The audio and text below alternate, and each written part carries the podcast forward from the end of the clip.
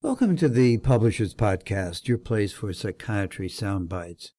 Hi, I'm John Shelton, publisher of the Journal of Clinical Psychiatry. In the next 30 minutes or so, I'll bring you up to date on selections from important peer reviewed research and reviews from our January 2016 issue. You will hear a transition tone between summaries. Let's get started. Attention deficit hyperactivity disorder, or ADHD, is commonly diagnosed among children in the United States. The authors of this article examined trends in parent reported ADHD prevalence between 2003 and 2011 across racial and ethnic groups. The researchers used data from a national survey of 200,000 children aged 5 to 17 years. Parental reports of ADHD diagnosis over time were examined, as well as other factors that might affect a diagnosis of ADHD, such as race and ethnicity, gender, age, poverty level, primary language, and neighborhood safety. The authors found that over the past decade, the prevalence of parent reported ADHD increased 47% among youth aged 10 to 14 years and 52% among those aged 15 to 17 years. Increasing prevalence was observed for all racial and ethnic groups and was highest among white non-Hispanics. Notable findings included an 83% increase in ADHD prevalence among Hispanic adolescents. Also, females saw an increase of 55% compared with a 40% increase among males. The overall prevalence of parent-reported ADHD rose 43% between 2003 and 2011, which represents a staggering increase of 5.8 million youth with ADHD nationwide. The authors conclude that more research is needed to explain the increase in ADHD and the causes of the observed racial and ethnic disparities. The use of more than one antipsychotic simultaneously, or antipsychotic polypharmacy, is routinely employed in clinical practice for those individuals who demonstrate suboptimal response to monotherapy. Evidence supporting such an approach, however, has not been forthcoming. Moreover, there is evidence that antipsychotic polypharmacy is associated with added risks, from side effects to increased non-adherence. Controlled studies examining the efficacy of antipsychotic polypharmacy have been limited, and to date there have been no double-blind studies. The present randomized controlled trial, sponsored by the Canadian Psychiatric Research Foundation, was designed to fill this gap. It involved discontinuing the secondary antipsychotic that had been added to augment response. In total, 35 subjects were enrolled in this 12-week study. 17 continued to receive antipsychotic polypharmacy, and 18 switched to monotherapy. Withdrawal due to clinical deterioration was higher in those switched to monotherapy, although the difference was not significant. Almost 80% were safely transitioned. Notably, all four patients who were withdrawn because of clinical worsening were taking clozapine, suggesting that success may be influenced by stage of illness, that is, treatment-resistant schizophrenia. Taken together, these findings suggest that clinicians should be cautious in engaging in antipsychotic polypharmacy given the potential adverse effects, combined with increased costs and lack of data supporting such an approach. At the same time, existing antipsychotic polypharmacy should be reconsidered in the absence of clear evidence supporting the superiority of antipsychotic monotherapy. Post-traumatic stress disorder, or PTSD, is a common and impairing disorder that follows a traumatic experience. While trauma is prevalent, only some people who experience it develop post-traumatic stress disorder, suggesting that certain individuals have risk factors that make them more susceptible. One possible risk factor is attention deficit hyperactivity disorder, or ADHD. ADHD is associated with risky behavior and impulsivity, attributes that can by themselves increase trauma exposure. Deficits in attention and prefrontal cortical function have been found in both ADHD and PTSD, suggesting neurobiological similarities. The current meta analysis and systematic review, which was supported in part by the Pediatric Psychopharmacology Council Fund, examined the literature on the association between post traumatic stress disorder and ADHD. The search identified controlled studies in the English language that included structured interviews and examined the relationship between the two disorders.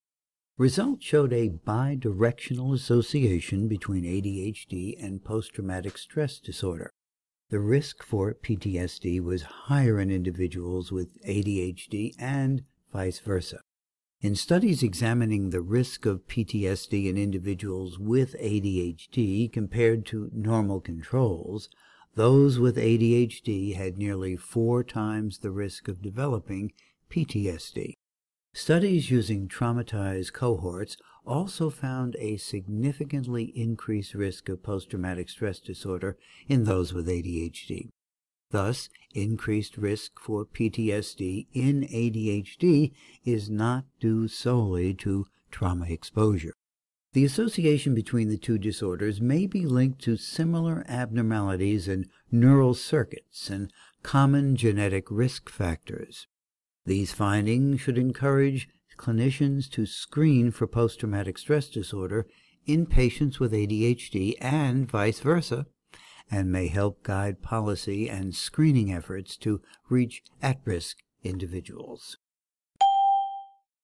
This study may be the first with the sole purpose to investigate whether gray matter volume is associated with the treatment response of psychotic symptoms to antipsychotic drugs in Alzheimer's disease patients who are antipsychotic naive. Risperidone was administered for six weeks to 25 antipsychotic naive Alzheimer's disease patients who had psychotic symptoms. Symptoms were rated with the Korean version of the Neuropsychiatric Inventory at baseline and at six weeks.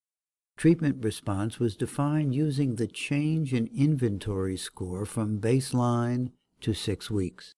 Gray matter volumes were measured with MRI and voxel based morphometry at baseline. Age, gender, years of education, total intracranial volume, apolipoprotein E genotype dosage of risperidone, the baseline scores of the Korean version of the mini mental state examination, and the baseline scores of the neuropsychiatric inventory were measured as covariants of no interest. Researchers found that treatment response to psychotic symptoms to risperidone was positively associated with volumes in both the left and right putamen, left parahippocampus, gyrus, and left amygdala after controlling covariants of no interest. These results suggest that the volumes of specific gray matter regions probably contribute to treatment response of psychotic symptoms in Alzheimer's disease patients. In this study, sponsored by the Agency for Healthcare Research and Quality, the authors investigated how quetiapine compared to lithium for a broad group of outpatients with bipolar disorder. To do this, they used what is called a pragmatic design, which approximates usual clinical care. In the study, clinicians could prescribe other medications as needed, but with the following restrictions. The lithium group could not receive quetiapine or any other second generation antipsychotic. The quetiapine group could not receive lithium or any additional antipsychotic. Patients were treated for six months, and treatment was known by the patients and the clinicians. Raters were kept blind to treatment assignment to minimize any bias. The authors found several surprising things. Overall, about 20% of the group had a sustained response, good but not great for this group, that had many comorbid conditions.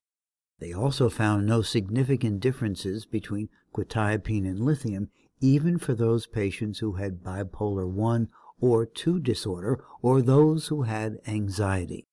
Lithium was somewhat better tolerated. The authors conclude that the increased use of second generation antipsychotics as a treatment for bipolar disorder that has led to a widespread shift away from lithium as the cornerstone of therapy may not provide substantially better outcomes, safety, or tolerability. Ultimately, the choice of using either quetiapine or lithium may come down to side effects. The authors recommend that similar studies are needed to look at the outcomes of combination treatment. In this month's CME offering, researchers investigated the relationship between long-term antidepressant treatment and the development of dementia. Their study involved two subsets of patients enrolled in the Taiwan National Health Insurance Program between 2005 and 2011. 5,000 patients who had major depression and were subsequently diagnosed with dementia and 5,000 controls who had major depression but no dementia history. The proportional distributions of antidepressant use and comorbidities were compared in the dementia and non-dementia groups. This study received funding support from the Taiwanese government. The authors found that the dementia patients were more likely to have diabetes, hypertension, stroke, and head injuries. The risk of dementia was lower for patients using tricyclic antidepressants. By contrast, the use of SSRIs, monoamine oxidase inhibitors, heterocyclic antidepressants, and other antidepressants was associated with an increased risk of dementia. Furthermore, as the cumulative dose was increased, tricyclic antidepressants reduced the risk of dementia, whereas the other antidepressants increased the risk. The authors conclude that the incidence of dementia is associated with antidepressant use. In this article, researchers sought to examine the relationship between daily cigarette smoking and the risk of onset and persistence of panic attacks over a 10 year period among mid adulthood participants in the United States. They also examined whether quitting smoking reduced the risk for subsequent panic attacks. Data were drawn from a nationally representative sample of adults aged 25 years and over at baseline. These participants were interviewed in 1994 and 2005. After controlling for demographic characteristics and substance use problems, persistent daily smoking in both waves was associated with a significantly increased likelihood of panic attacks. Moreover, smoking abstinence significantly reduced the risk of new onset panic attacks and the persistence of panic attacks. The authors conclude that their results provide novel evidence about the role of smoking in the onset and persistence of panic attacks among those in mid adulthood. Specifically, their data suggests that smoking is associated with an increased risk of panic attacks and that quitting helps to reduce such risk. Many women of childbearing age are treated with selective serotonin reuptake inhibitors or SSRIs. However, these women and their healthcare professionals often face a dilemma as whether to continue SSRI treatment during pregnancy due to potential adverse outcomes such as congenital heart anomalies. In this study, funded in part by the United Kingdom Medical Research Council, the authors examined electronic health records from over 200,000 pairs of women and their children who were registered with a general practitioner in the United Kingdom. The risk of congenital heart anomalies was evaluated in more than 2,700 women who received SSRI treatment during pregnancy. This risk was compared to women who stopped SSRI treatment just before they became pregnant, received other antidepressant treatment during pregnancy, or received no treatment before or during pregnancy. Less than 1% of children had a record of congenital heart anomalies within five years of birth, and there were no significant differences related to antidepressant treatment during pregnancy. However, independent of antidepressant prescribing, women with diabetes, alcohol problems, or illicit drug use had a twofold increased risk of having a child with congenital heart anomalies. Likewise, obesity and older maternal age were also associated with an increased risk of congenital heart conditions. The authors conclude that on the basis of existing evidence, advising women to stop antidepressant treatment in pregnancy may be counterproductive. Although most patients with schizophrenia are not aggressive, individuals with this disorder do have an increased risk of hostile and aggressive behavior. Atypical antipsychotics are an important treatment option for these patients. To compare improvement in hostility in patients treated with cariprazine or placebo, Citrome and colleagues conducted a post hoc analysis of data from three controlled trials. The studies were sponsored by Forest Laboratories, an Allergan affiliate, and Gedeon Richter. All subjects had an acute exacerbation of schizophrenia. The principal outcome measure was mean change from baseline to week six on the hostility item of the positive and negative syndrome scale. Additional hostility analyses were conducted by introducing certain positive symptoms and sedation as covariates. Results showed statistically significant improvement in favor of cariprazine over placebo on all hostility item analyses. These findings suggest that cariprazine improved hostility in adult patients with exacerbated schizophrenia independently of its effects on the positive symptoms of schizophrenia and the effects of sedation. The magnitude of change for cariprazine increased with greater levels of baseline hostility. The full text of this article is freely available online. Please visit the January table of contents at psychiatrist.com. Neuropsychological impairment is a key feature of late onset depression or LOD and remains after clinical recovery. However, the neurobiological mechanism underlying the persistent cognitive deficits in LOD remains unclear. Neuroimaging studies have shown widely distributed structural and functional abnormalities in patients with LOD, suggesting brain network dysfunction as the best explanatory model for understanding the biological mechanism of LOD.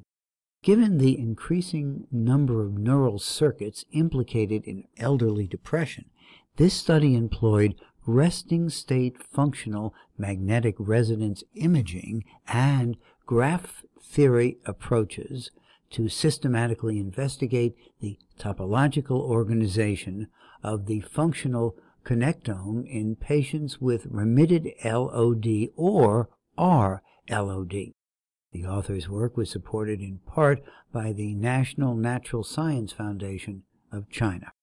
Results showed that both RLOD and control groups showed efficient small world topology in whole brain functional networks.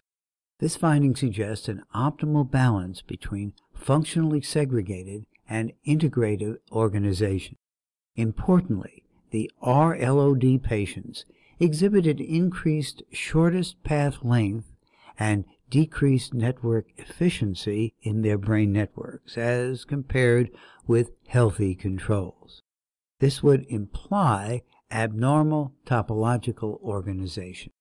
Additionally, RLOD related decreases in nodal efficiencies were predominantly located in the frontal striatal occipital areas that are in general of concern in LOD studies. Lastly, the topological aberrations correlated with the neuropsychological performances in RLOD patients, indicating their potential in characterizing how network disorganization can affect cognitive function associated with disease processes.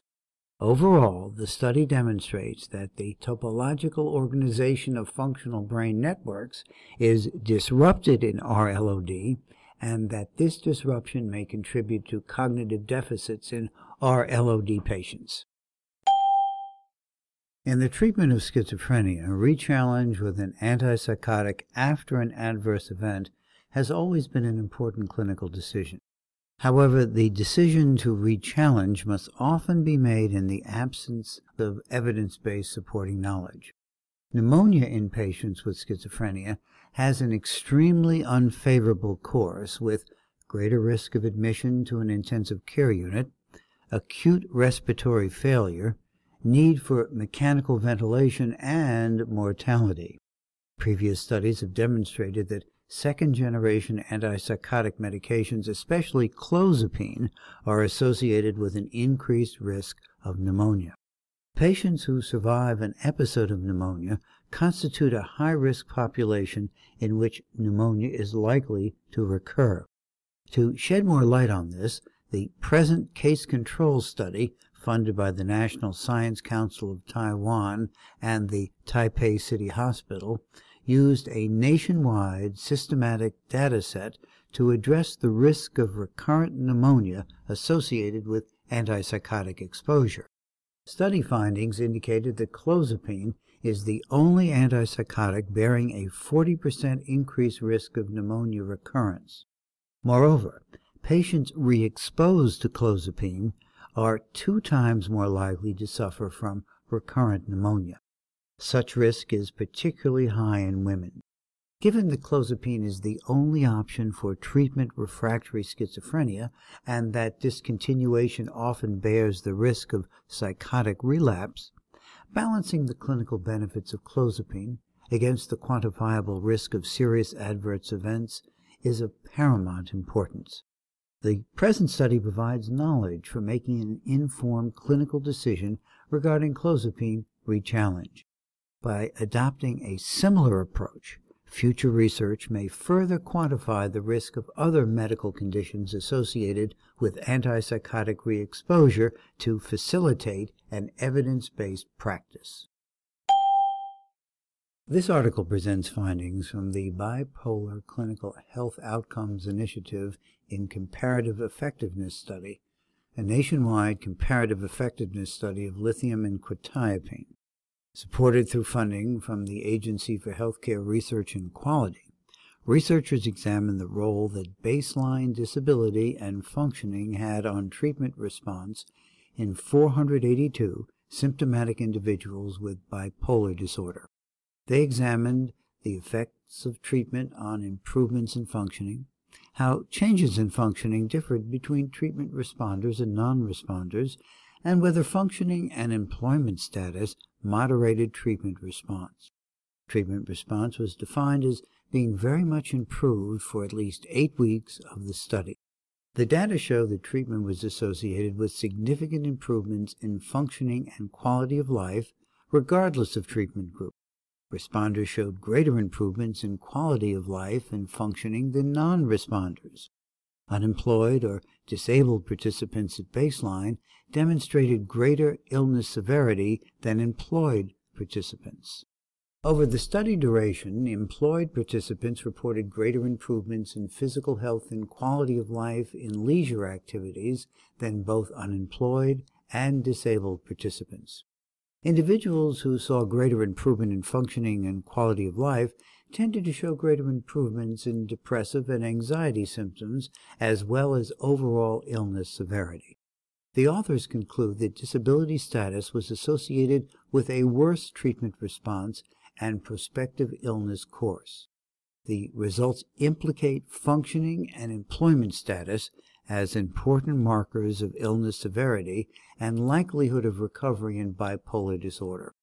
The authors recommend that further research is necessary to examine whether targeting functional impairment in treatment would improve outcomes.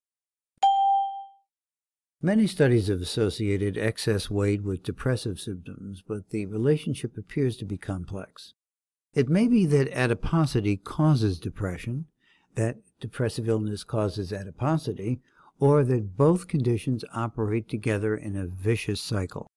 Moreover, there is now considerable evidence that the accumulation of fat in the abdominal region is more important in this relationship than is fat in other areas of the body. What is also unclear is whether anxiety symptoms are likewise associated with adiposity. Importantly, the onset of depressive illness and obesity in adolescents may have particularly serious implications for future health.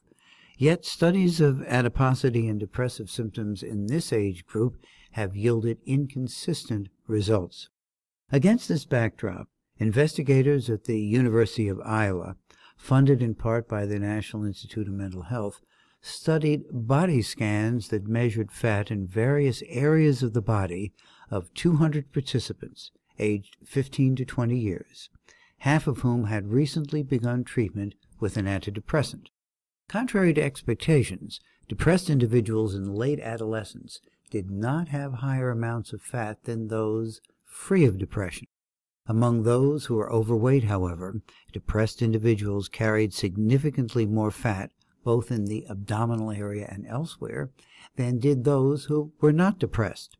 The presence of generalized anxiety disorder was paradoxically associated with lesser amounts of fat.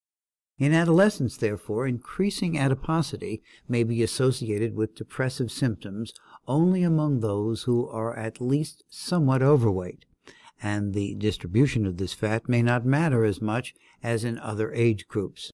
In contrast, the common disorder generalized anxiety disorder is not associated with increased fat stores. Previous studies have shown that use of selective serotonin reuptake inhibitors, or SSRIs, may increase incidence of intracranial hemorrhage in patients with depression.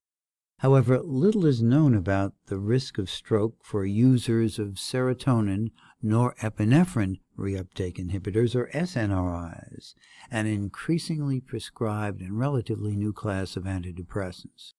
In a population based nationwide cohort study from Taiwan, supported in part by the Taiwan National Science Council, researchers compared the risks of ischemic stroke and intracranial hemorrhages in new users of SNRIs and SSRIs. SSRI users served as the reference group. The authors found that SNRIs were comparable with SSRIs in adult patients with depression or anxiety. However, there was an increased incidence of intracranial hemorrhages in SNRI users who did not have prior depression. The authors suggest that SNRIs should be used cautiously in these patients in clinical practice. In animal models, armodafinil and modafinil exert dose-dependent anticonvulsant action. The literature in humans indicates no signal of seizure risk with these drugs.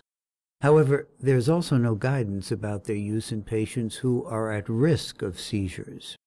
In this month's Clinical and Practical Psychopharmacology column, Dr. Andrade looks at ways to explore the risk of seizures with armodafinil and modafinil in individual cases, as well as possible drug interactions that could raise the risk. The full text of this column is freely available online. Please visit the January table of contents at psychiatrist.com. In this issue, we highlight three educational activities. In our first CME activity, supported by an educational grant from Takeda, U.S. region in Lundbeck, you can explore the case of 86 year old Mrs. J. Like many patients being treated for depression, she doesn't recognize the residual symptoms she is experiencing. Her psychiatrist uses several tools, including rating scales and collateral information, to identify her continuing symptoms, and then considers different treatment strategies based on her age and symptoms. How would you coordinate care for a patient experiencing an acute bipolar episode? Play this game-based CME activity supported by an educational grant from AstraZeneca to see if you can manage 24 year old Kate's care after she is discharged from the hospital. You will test your knowledge of assessment tools, treatment response, and patient education as you help Kate recover from her latest episode. Unresolved symptoms of depression can cause functional impairment and negatively affect patients' work performance, home life, and relationships. Check out our third CME activity, supported by an educational grant from Forest Laboratories, to learn how to assess functional impairments using validated rating scales and discover how to address medication side effects, comorbid disorders, and other contributors to impairment. In closing, be sure to visit us online for interactive activities from our CME Institute and more from the January issue of the Journal of Clinical Psychiatry. Thanks for listening. This is John Shelton signing off. I hope you will join me next month for the Publishers Podcast, your place for psychiatry soundbites.